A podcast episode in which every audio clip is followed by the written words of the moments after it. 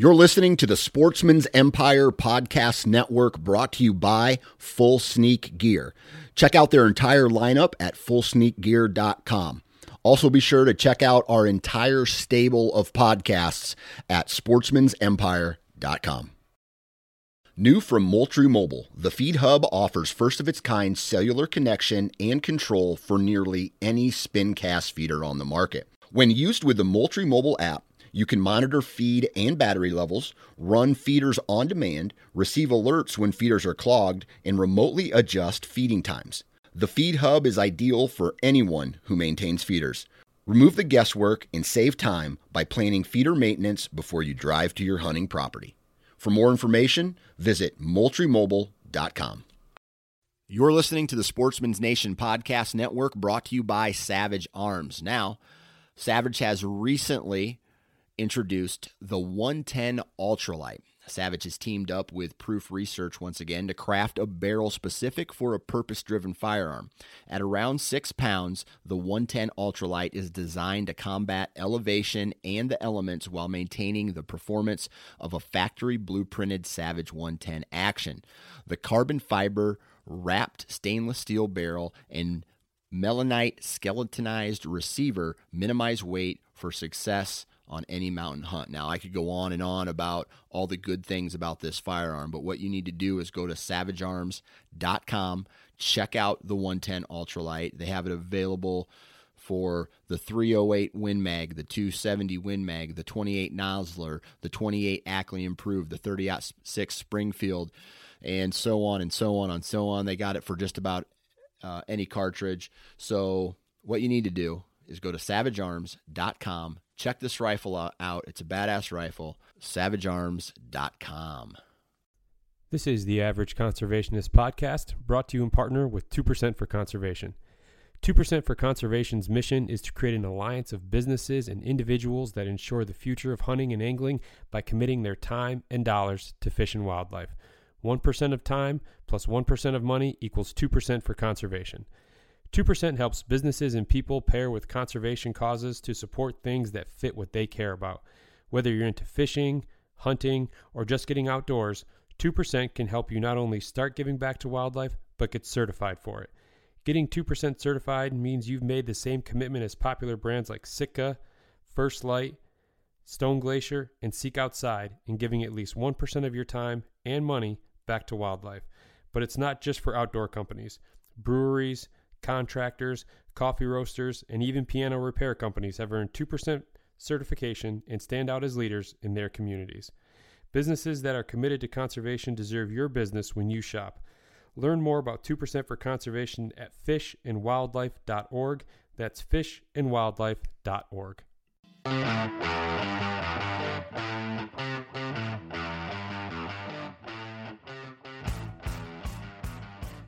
All right, guys, welcome back to another episode of the Average Conservationist Podcast. I'm your host, Marcus Ewing, and this is episode 15. Uh, so I got to say, if it sounds kind of echoey or the audio for the intro here is not um, maybe what uh, maybe what you're used to hearing, uh, that is because I am actually recording this intro um, in the front seat of a rental car as I sit in Bozeman, Montana. Um, our family's taking a kind of a, a, western road trip here, uh, as I've mentioned in a few other episodes. Uh, and today it was 50 degrees, 40 degrees, and raining all day. So to try to find some time um, was not very easy, and to get uh, you know a little bit of time to to do the editing and everything on this just uh, wasn't in the cards. So uh, we got the kids to sleep, and here I am, um, late in the late in the night, uh, doing some recording, uh, sitting in a rental car. So. Uh, I apologize in advance if uh, the audio for the first part of this is not um, is not great. but today on the podcast, I'm joined by Paul Peterson of First Lite.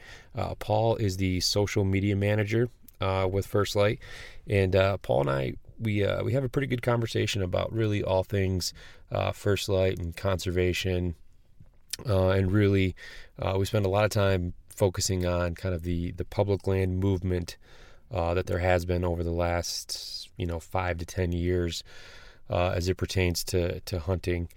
Um, you know, we we go into you know a lot about First Lite and you know why conservation uh, is so important to to them as a company, and you know for any of you that have you know been following along with with First Lite, you see you know a lot of their social media posts and, and things like that, and even you know down to their website where you can um, you know round up your purchase and and donate to um, you know a, a handful of uh, various conservation organizations that they have um, kind of predetermined for you.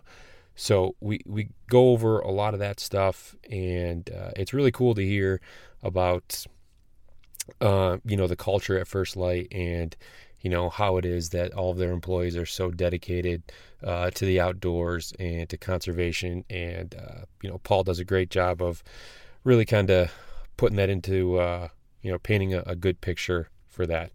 So, um, again, this week's episode, uh, Paul Peterson of First Lite, and I uh, hope you guys enjoy. All right. Joining me today on the phone from 2% Certified Business First Lite, I have Paul Peterson. Paul, how's everything going today, man? Going great, man. Thanks for having me on, Marcus. Yeah, for sure. Well, I appreciate you taking some time. I know it's kind of the middle of your workday there. I know before we started recording, you were telling me that you're just getting back into Idaho there and you were spending some time here in the Midwest. So you're kind of doing a self quarantine before you get back into uh, into the office or anything like that. And I know this is especially for for a company like First Lite, this is a uh, pretty busy time of year. People are trying to get last minute things, or you know, guys are getting out into the woods, um, you know, the mountains, I, should say, out there. So I I I, uh, I really appreciate you taking some time. Oh yeah, no, happy to do it. Happy to do it. So before we kind of jump into things here, Paul, tell me what it is that you do uh, at First Lite. Yep. So uh, just recently, in the last couple of months, uh, I took over our social media efforts. So my title is social media manager. Prior to that, I worked in customer service for close to two and a half years. Um, I help out on the marketing team now. That's my my main role. And what you see on Instagram and Facebook, that's I'm the guy it comes from. It's a team effort, but at the end of the day, I'm the guy that pushes go. Okay. All right. Well, yeah. yeah, you guys have a really great social media page, man. So kudos to you. You're doing a great job. Hey, thanks. Yeah, it takes, like I said, total team effort. The team makes me look good most of the time. That's usually how a team teams work, right? Like one person kind of gets the credit for it, but everyone working towards the same common goal is usually what gets you there. Yeah, no, we've got an awesome crew. It, it makes it easy. Yeah. So before we gonna get too much into First Lite here, Paul, I want to understand a little bit like so how were you, I guess, introduced to to hunting and fishing and the outdoors? I just grew up with it. It's really all I've ever known. My dad's a a lifelong hunter and a fisherman and a, a general outdoorsman, big cross country skier.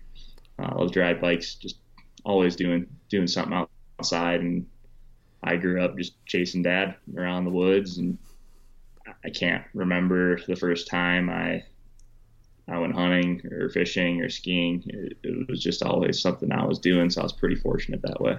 Yeah, I feel like that's that's the same for a lot of us Midwestern guys, right? Is you just it was kind of a, it was a family thing, a family tradition, and you know chasing or like you said following your dad around in the woods you know wanting to to hang out with him wanting to do the stuff that he was doing or your grandpa or your uncle or whatever it was. And it's funny how something like that kind of materializes over time and turns into you know for a lot of us an obsession you know? 100% i mean he got me started in in one direction and i've pursued hunting maybe to a level that at times was questionable to him. Not always aligned with a career path, if you will. Uh, but it's what I was passionate about, and he and my family definitely instilled that early on. Yeah, so he's got no one to blame but himself then. yeah, yeah. So, at what point in your life did conservation, like, when was there kind of like um, the aha moment or the switch went off to where you were just you know you know a very avid outdoorsman whether it was hunting or fishing to wanting to really get involved in con um, conservation? Because I know not only is First Lite obviously uh, one of the very first um, 2% certified companies, uh, but you're also a committee member for 2%, right? Correct. Yep. So at, at what point was it that, you know, giving back your time and stuff like that became a, you know, something that was very important to you? I think it, yeah, I've got to, I've got to kind of think about it because I don't, I don't know that there was a singular aha moment. I think mm-hmm. it was sort of progression and a result of getting more and more involved in in hunting and fishing in a in a professional sense, perhaps. I, I can remember, you know, growing up in Wisconsin. I went to college in Wisconsin. Loved to hunt whitetails. Uh, the CWD conversation became really prominent as I was coming of age. Right. I was always interested in, in having a conversation with anybody who would talk. Just trying to get a better understanding of what was going on. I mean, we saw firsthand at uh, the properties I hunted and subsequently a farm that my, my family now owns, we, we saw impacts because of rules and, you know, tag allocations that were put forth as a result. So I think maybe that laid a foundation and an interest in how the whole system really works.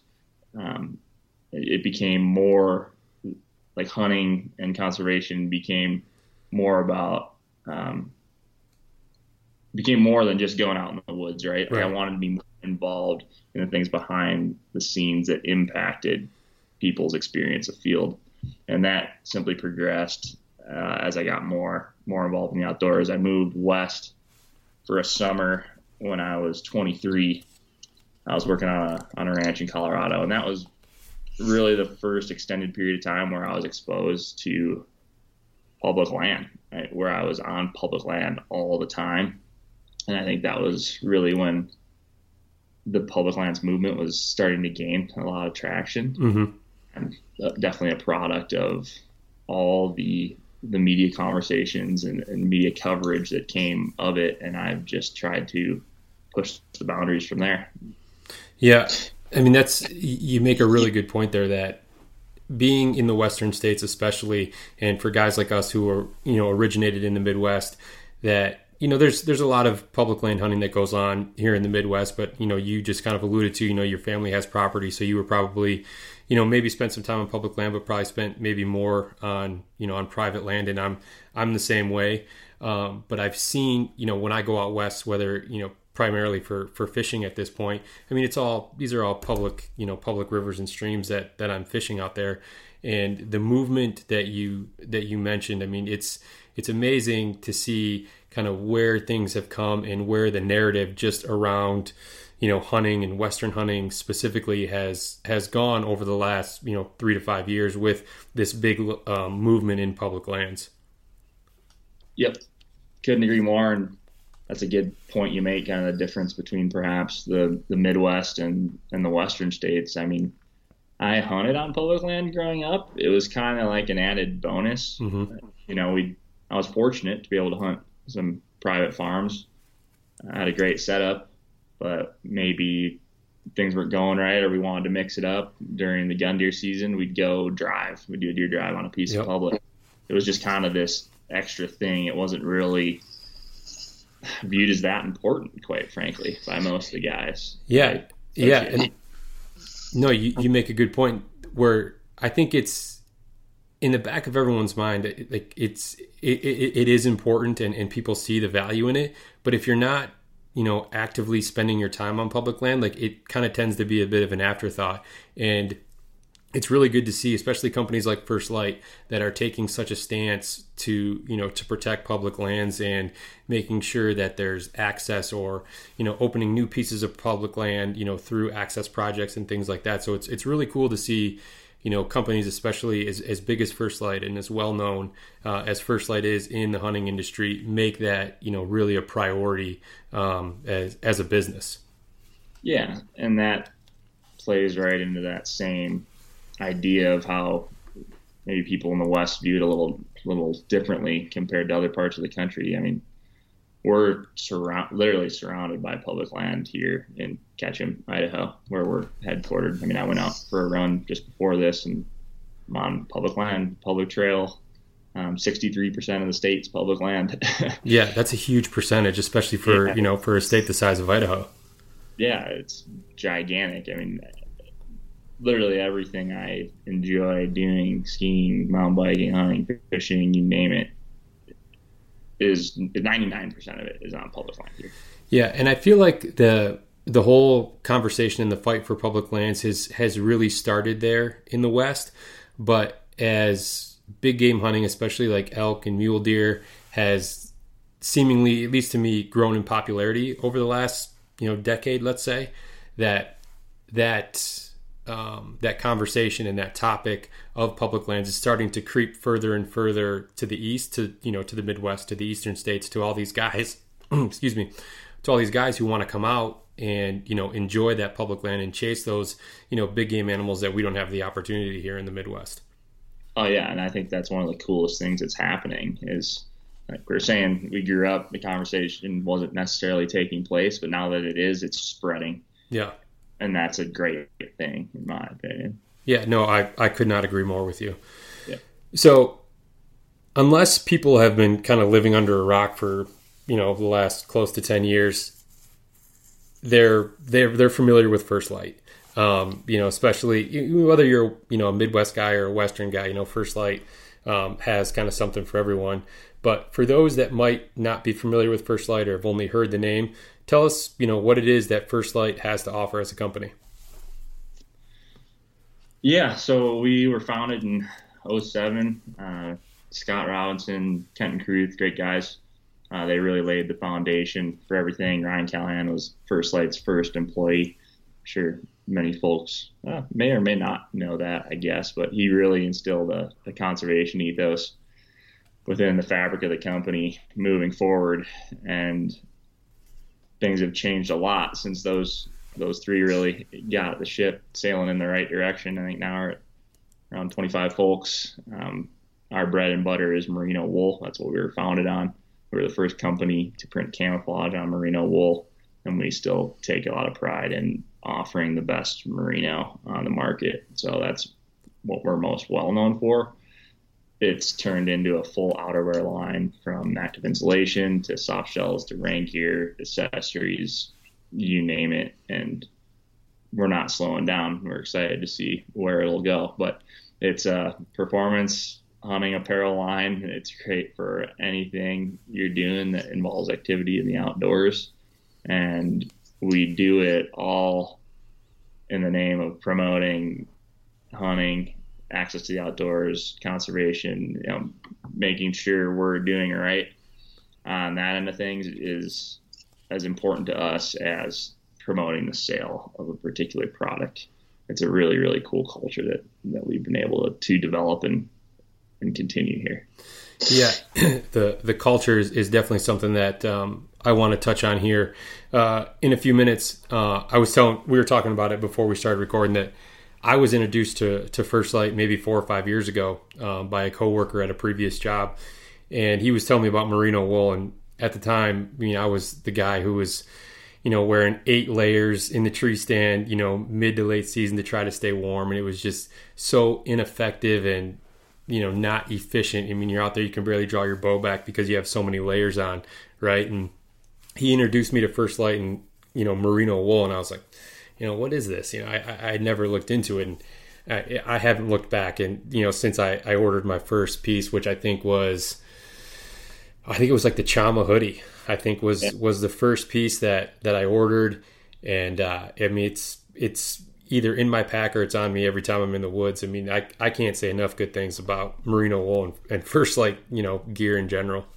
Yeah. Glad to hear it, man. I mean, that's, that's what we hear resoundingly, and that's a really cool thing about Merino and their product line. It's once you use it and you have that aha moment, it's it's hard to argue against it. It's game changing, and it's a fun part of the business, right? Is like helping guys enjoy their time, guys, gals, everybody have a, a better time in the woods because they're not worrying about their gear. It's super rewarding to be a part of that process. Yeah, and and it just like you just said, it, it makes your experience in the woods that much, you know, that much better. And if, you know, if you're, you know, warmer or you're more comfortable, you can, you know, stay, you know, stay in the mountains longer. You can, you know, sit more still or sit quieter in a tree stand, you know, depending on, you know, what animal you're chasing. So yeah, there's the benefits to merino wool. I mean, we mentioned it again before we started recording here that, you know, we could get on a slippery slope here and, and head down a gear conversation real quick. So I was going to try and,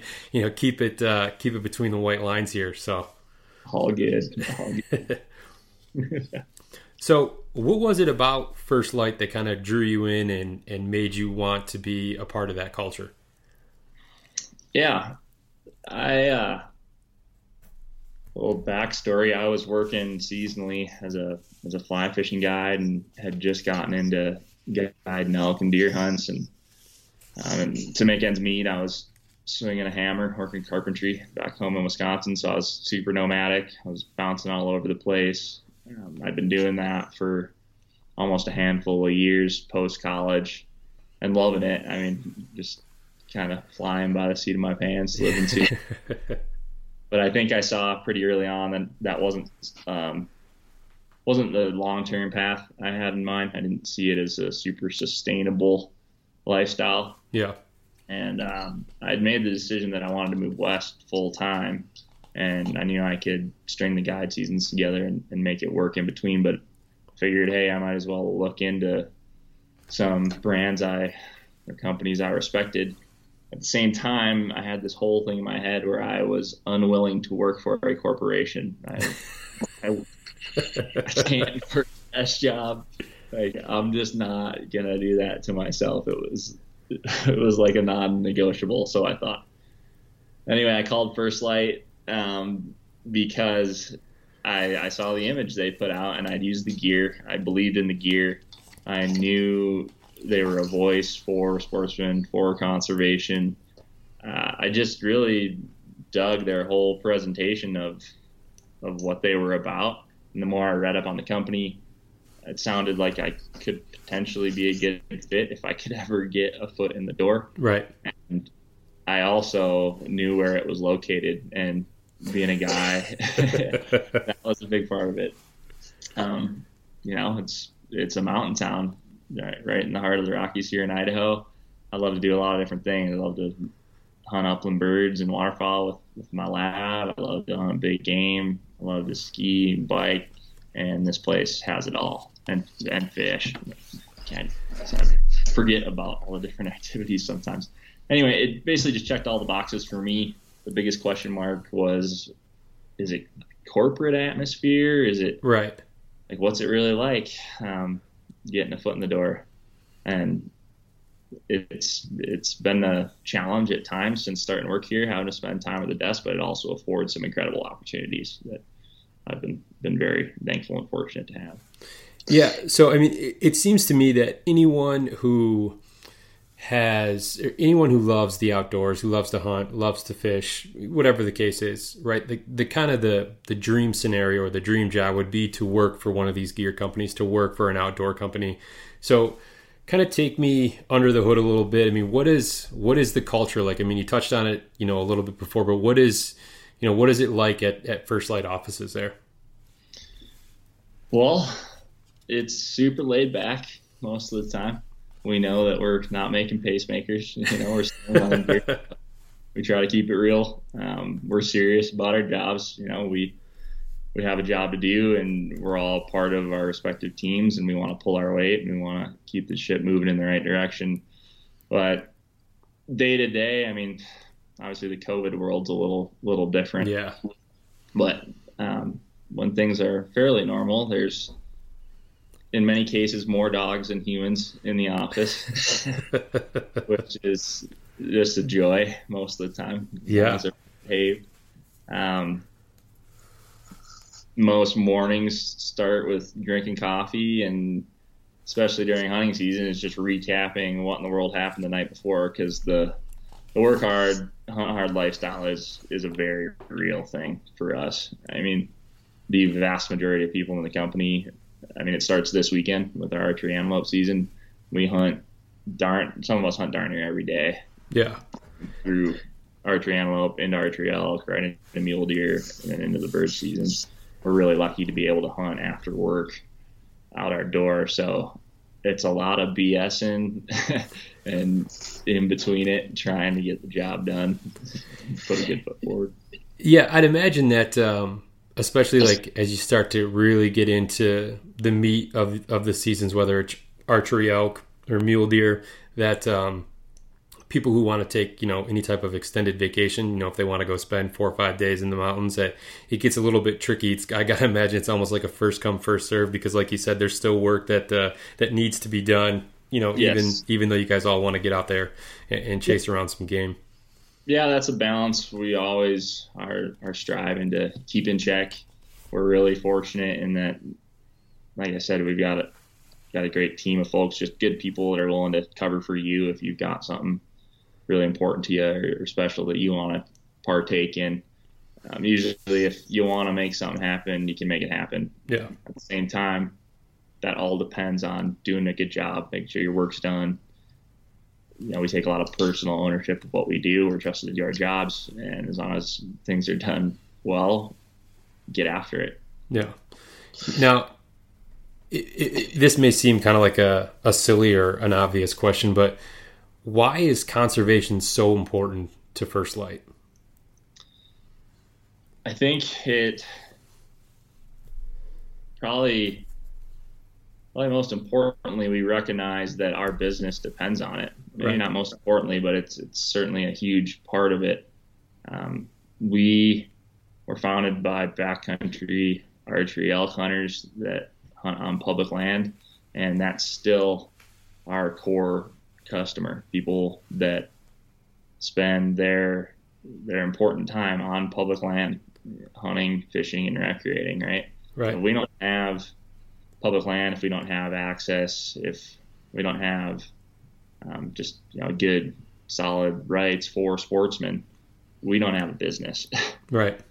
we recognize that and we understand that it's important for for our well-being to ensure um, people have the opportunity to hunt, fish, and recreate.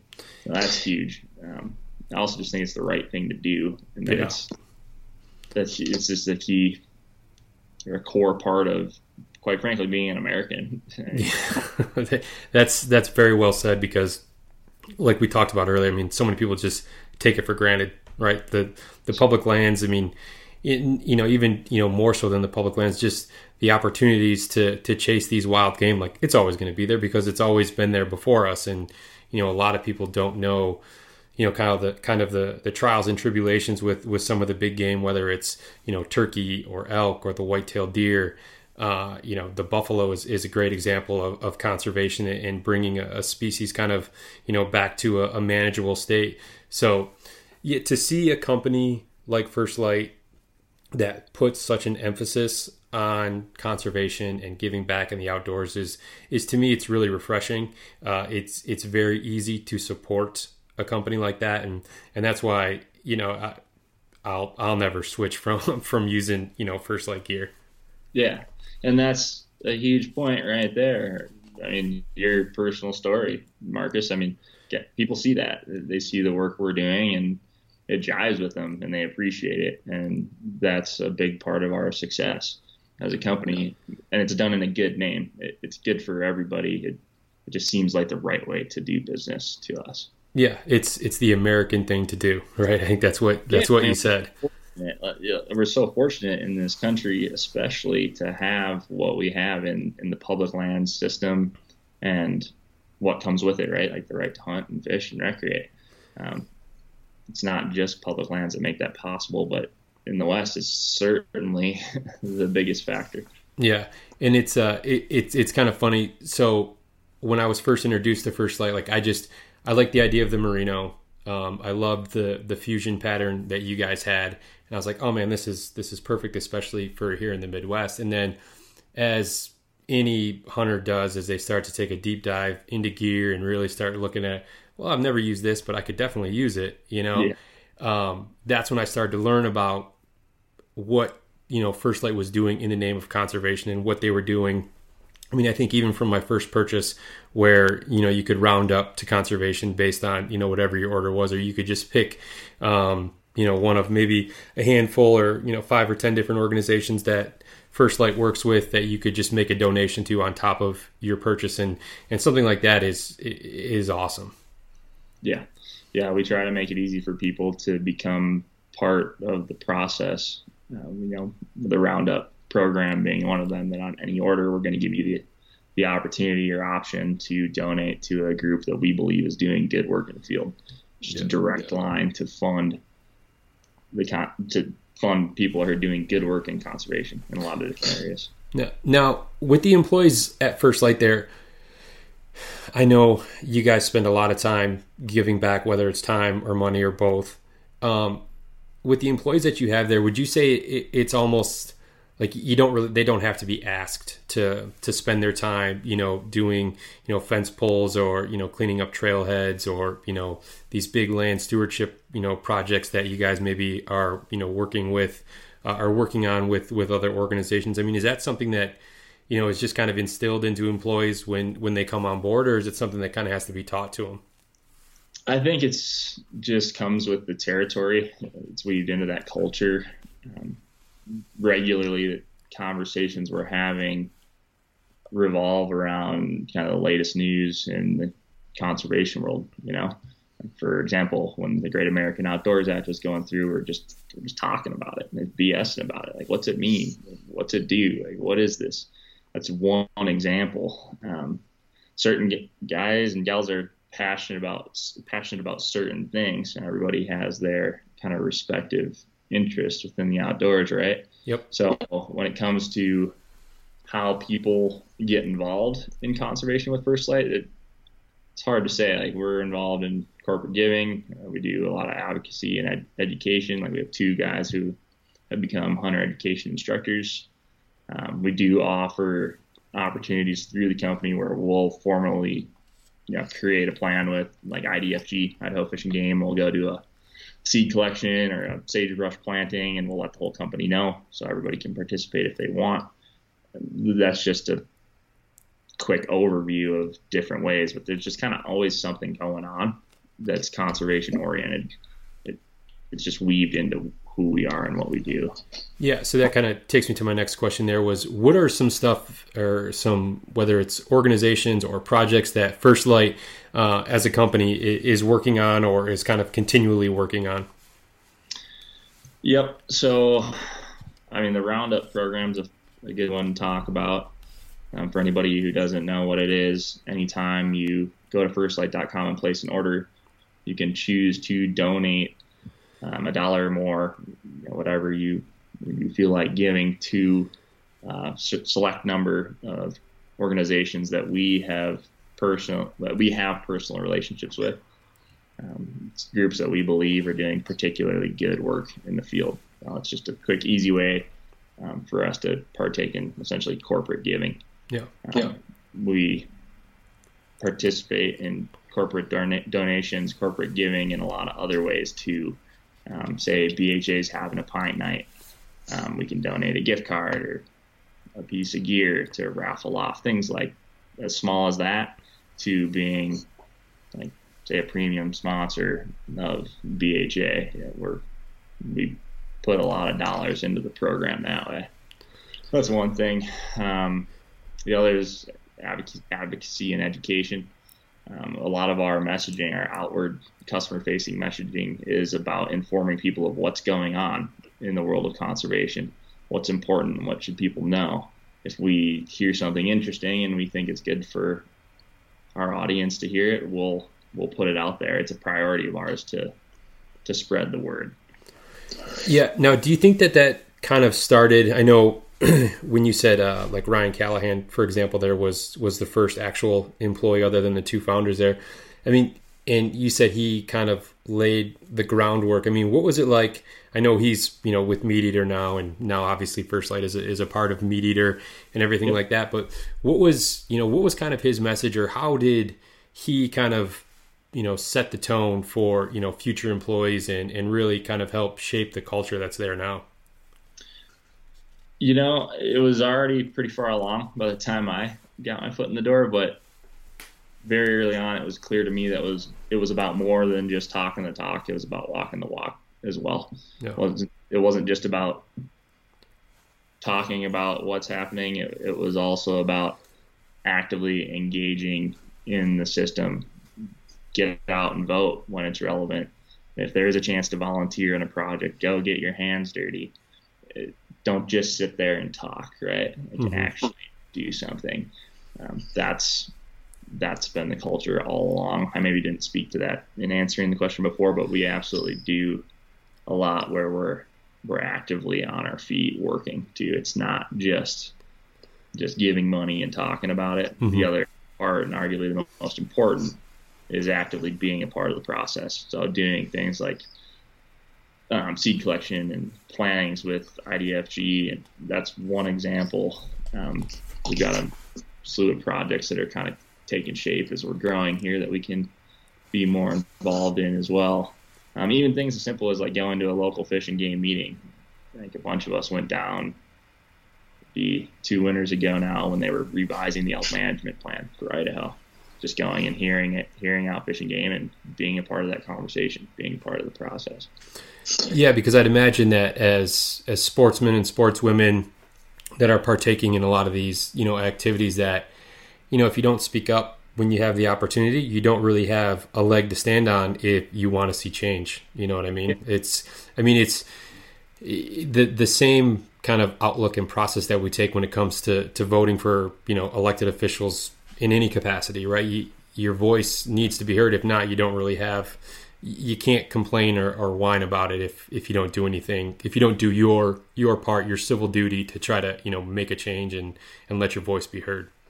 Yeah, and I think it's easy these days for people to to quite frankly be lazy and just not take the time to be active. I mean, especially when it comes to to advocating for something. Um, when this whole Great American Outdoors Act was going through, it probably easy for a lot of people to not pick up a phone and make a phone call and contact your your congressman or your senator. It it takes like three minutes to do. It's yeah. a small thing, but it's an easy way to actively be involved in a smaller side of government. Well, yeah, and and that's just it. Is it's like it's two to three minutes of your time. I mean, you spend more time than that scrolling through Instagram or Facebook every day, right? I mean, to to pick up your phone and and you know make a difference and let your voice be heard is as as outdoorsmen and outdoors women, like that's the least that we can do, right? Mm-hmm. Yeah, and I think it's becoming the cool thing to do now. Thankfully, uh, I think it's moving in a in a really good direction. We certainly need it. We need more hunters. We need more people advocating for hunting, fishing, and the outdoors with where we currently stand. Yeah, you, you made a you said something that's that's kind of hitting the nail on the head there, where it's kind of become the cool thing to do, right? And that's and that's all the better because you know if more people you know get involved, if people don't want to you know kind of have that feel you know that feeling of of missing out you know, they don't have the the FOMO from missing a pint night or not being able to tell their buddies um, that they called their senator, they called their congressman. Yeah, I mean it's it's amazing what that that that need for inclusion kind of kind of does to us, especially in the hunting community that's that's so small. I mean, no one wants to be the guy or the girl who's like, you know, oh no, I didn't I didn't make a call. Like I, I figured it was going to pass this this vote or or something like that. So it's it's really cool to see how active people have really become over the last you know i for maybe just since i've been paying closer attention you know the last three to five years oh yeah no it's it is a movement it's a great great time to be a part of it a fun time to be a part of it and yeah if if you don't see it just start paying attention more some great things are happening yeah, and I've talked about this with some of my other guests, and I think it's almost like a, a, changing of the guard in terms of people who are spending a majority of their time outdoors. Right, you're getting a lot of the you know millennials, the Gen Xers that are kind of really at the forefront of a lot of things in the outdoors, and for better or for worse, I mean, everyone wants to have their voice heard and they want to be part of change, you know, whatever that change may be. And you know, fortunately for for us as as outdoorsmen and outdoors women, I mean, those voices are, are making a huge impact. I mean, like you said, the Great American Outdoors Act and just the the the way that I think organizations like BHA, RMEF, you know, all, I mean, there's hundreds of, of great conservation organizations out there that during this time when everyone's stuck at home, you know, you're not able to have like meetings and and pint nights to um, you know kind of rally around things that we were able to you know get this through the House or through the Senate, through the House, and then get a signature by the president. Uh, you know, all while it, it, things are very uncertain right now. So I mean, I think it just speaks volumes to you know the dedication that this new generation of hunters and anglers have. Yeah, I couldn't agree more. It's it's just really really great to see. It's great to be a part of it too. Um, I was actually talking with a buddy earlier today about it. My old man turned 64 yesterday. Um, you know, he's worked hard his whole life. He loves to hunt and fish, as we talked about earlier. He's got a mule deer tag here in in Idaho. He's supposed to come out. It's Kind of going to be like me taking dad on a hunt. Yeah. Around, you know and he's all tied up with the project he's got going. He's like, ah, if it doesn't go through, I, I don't know if I'll be able to make it happen. And my buddy Kevin, his dad's kind of the same way. They've always prioritized work, and hunting and fishing was more of a leisure activity. Not that it still isn't for most of us, but we were talking about how fortunate we feel that that generation really laid a framework for us to spend as much time in the field and be as engaged in what's going on surrounding hunting and fishing and public lands movement. Um, like without without them kind of putting in the work and laying that that frame for us, if you will, I feel we wouldn't be where we're at. I think there's a ton of folks in that older generation that just kind of went to work because they had to, mm-hmm. and they were all tied up in life and what was going on with the times. And nowadays, we're so fortunate, quite frankly. Well, in my opinion, it's one of the best times to be alive. Things are, um, we can live a pretty comfortable life if we so choose. We're really fortunate for the freedom yeah. we have. And at the same time, people still want to be involved in something. They want to help, they want to make a difference. And right now, they have the opportunity to do that and help leave the hunting community and, and, the fishing community and the outdoor community a better place by getting involved in what's going on, and that's the public lands movement and access law. It's widespread. I don't have. Yeah. I don't know how to put a finger on exactly what it is. The public lands movement is probably the most widespread thing I hear, but it's kind of that overall theme. Yeah, and I think a lot of that probably stems from you know a lot of the uh, Western style hunting. I mean, has at least in in the circles that I kind of see, like it has a little bit of a bigger voice, and maybe it's just because it's kind of spread out through such a big area in the West there, where you know in the Midwest it's you know it, it's kind of primarily from a big game standpoint, you know whitetail, and you know mm-hmm. don't get me wrong, I mean there's certainly issues surrounding whitetail. I mean we talked about it again before we started recording with CWD, or maybe you touched on it when we first started here.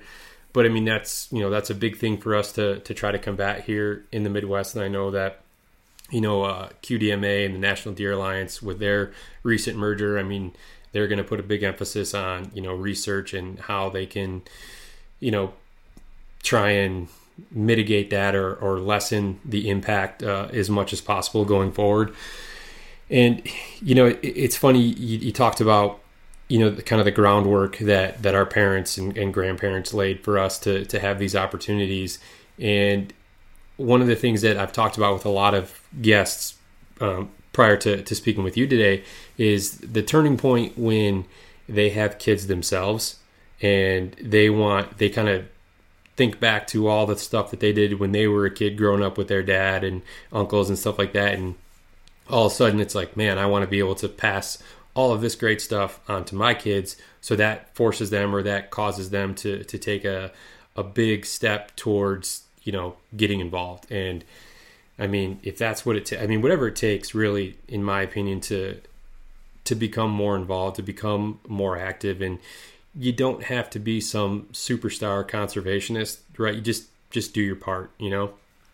Yeah, just do what you can, and that's different for everybody. Mm-hmm. It doesn't have to be super, yeah, like like you're saying, the sexiest thing in conservation. it's just you know, it doesn't have to be high profile or glossy, whatever it is. I mean, even as we alluded to, just taking time to pick up the phone if you're trying to get a law through, a law passed, a piece of legislation, just just making the time for it, I think, and facilitating the conversation around it when you can.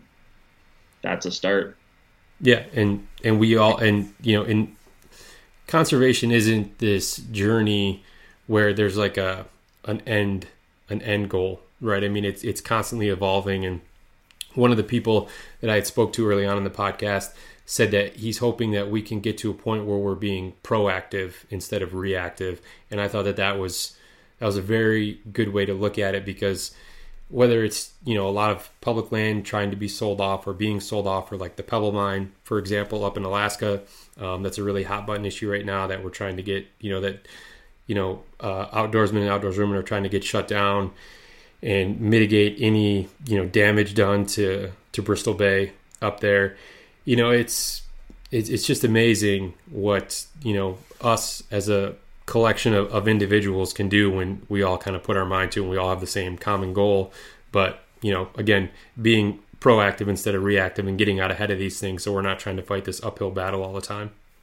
Yeah, and that you know, in presenting that idea, to me it seems like a more of a cultural cultural challenge, right? Mm-hmm. Like how do we how do we teach the next generation? How do we teach young people how to be proactive or, or why it's worth being proactive, right? Um, hopefully, we're in a place where we don't have to be so reactive. Yeah, and then, and that was have a framework for those people to to put the right foot forward. Yeah, and that's one of the things that I'm I'm hoping like out of this podcast, and you know, I, I speak with a lot of two percent committee members, two percent you know certified businesses like First Lite, like yourself, and and really kind of at the end of the day, like if, if people love nothing more than just to hear, you know, cool stories of individuals or, you know, cool companies and what they're doing to, to give back to conservation, like my hope is that it, it motivates people. It, it want, it allows them to, you know, maybe step out of their comfort zone to get involved or maybe see that, you know, there's a lot of just regular people out there that have a regular job, but they spend, you know, two or three weekends a month or one weekend a month, you know, doing a trail cleanup, um, whatever the case may be, that it's not that hard. It makes a big difference. And it's just going to solidify that, you know, these streams and these wild places that are out there are still going to be there for, you know, generations to come. And, you know, if not be the same, you know, be better than, than what they are at this point. Yeah. Yeah. It's worth, it's worth putting in the work. It's worth fighting for. I mean, if you don't understand that it is, that's too bad. But anybody that does, anybody that enjoys hunting and fishing in the outdoors, I think for the most part gets it. And it's more about just kind of giving them, I think, giving people that maybe don't know how to get involved the tools to get involved, and and helping them understand the different avenues they can they can use to make a difference. Yeah, because there's you know with conservation there's so many different ways that you can get involved right? It doesn't have to be every single thing that's going on. You don't have to join every single organization that's out there you know find out you know figure out what's important to you as a as an outdoorsman or an outdoors woman and just and just get involved. You know make a phone call you know go to a meeting you know whatever it is you know buy a membership you know that that goes a long ways. Even if you're not going to be actively um, you know participating in whatever that organization's doing. I mean, just you know, 35 bucks or 40 bucks or whatever it is. I mean, that goes a long way in making sure that you know these these organizations can fund these projects and you know be you know an advocate and have a louder voice uh, in the arena of you know public lands and wild places.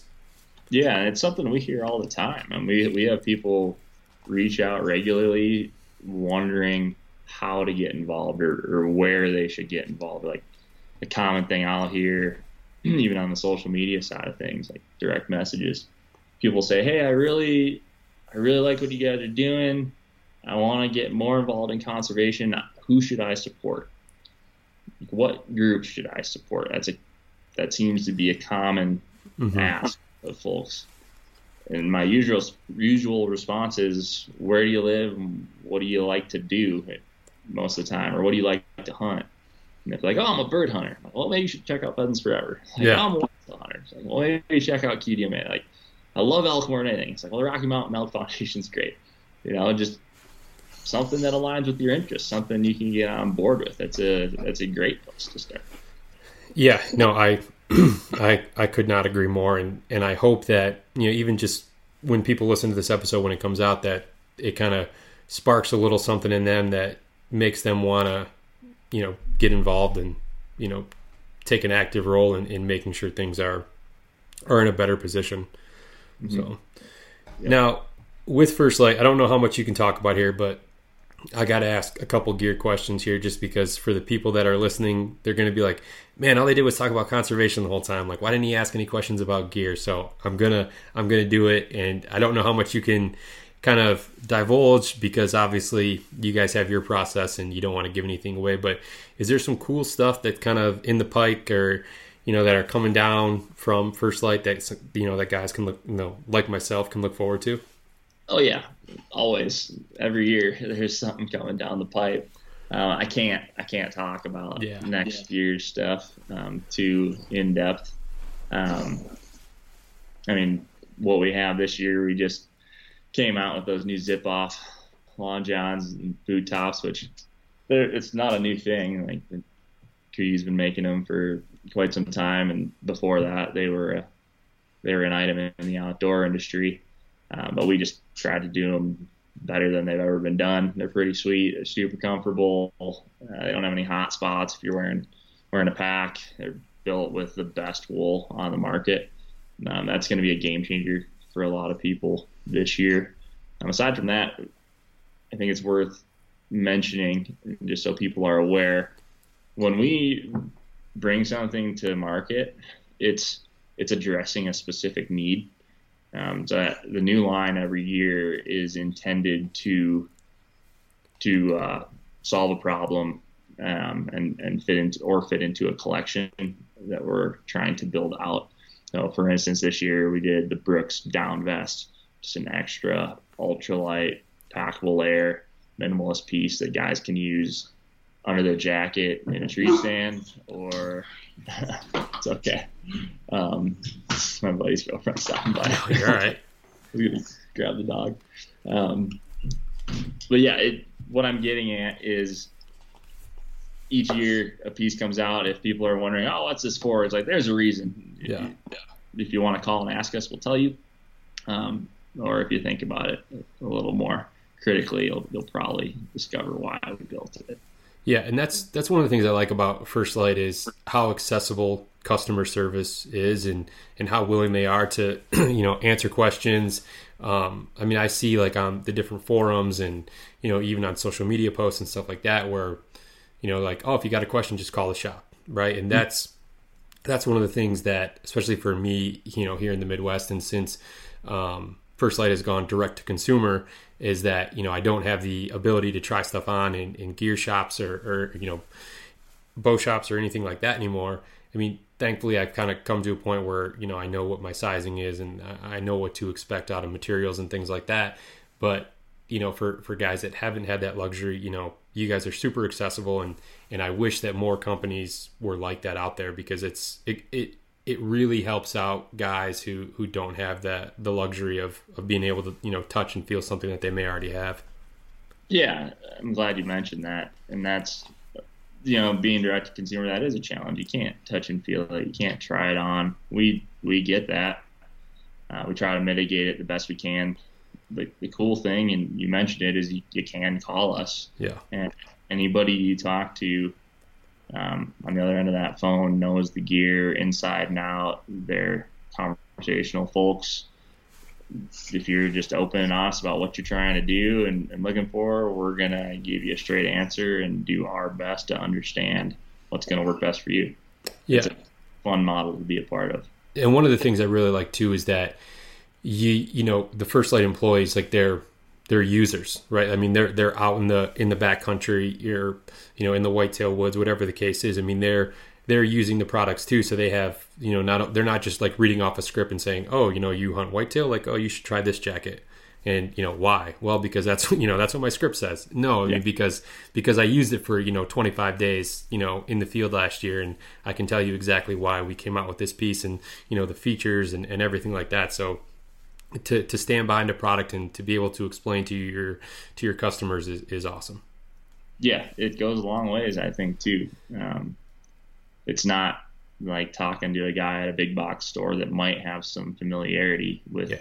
brand, let alone specific piece of gear. You know, when you call us, we want to ensure that your the end user's experience is the best it can be.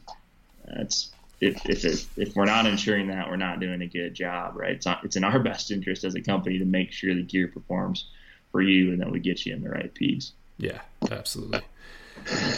Well, I won't try and uh, get any more information out of you about gear, but I definitely look forward to uh, to seeing what First Lite has come out. You know, in the future, I'm always always looking to spend some money if yeah. if I can. it's only getting better and better. I, I, feel very confident saying that. I'm always improving, always addressing problems. Uh, next year will be a, a, good year, but I cannot. No, that's all right. That's all right. I'll, I'll wait just like everyone else, so that's okay. Yeah.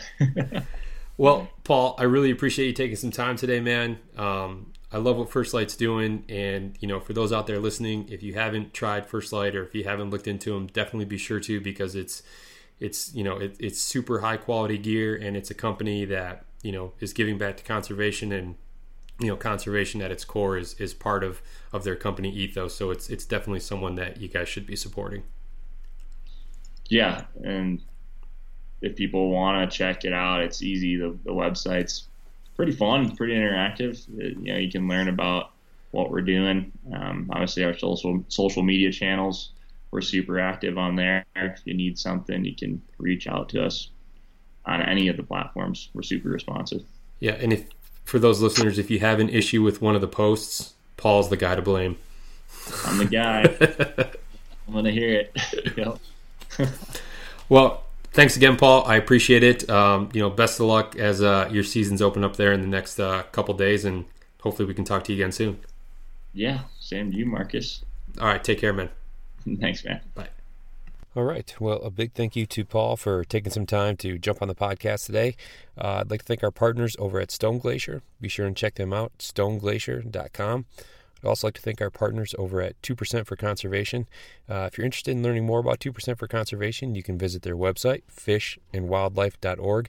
And there you can see all the certified brands that have committed to conservation, uh, including Stone Glacier, including First Lite, uh, that you should support when you shop for your gear.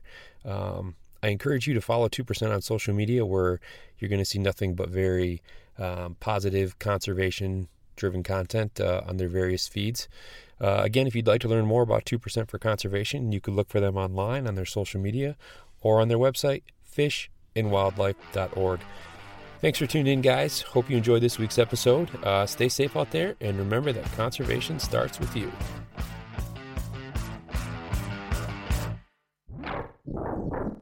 you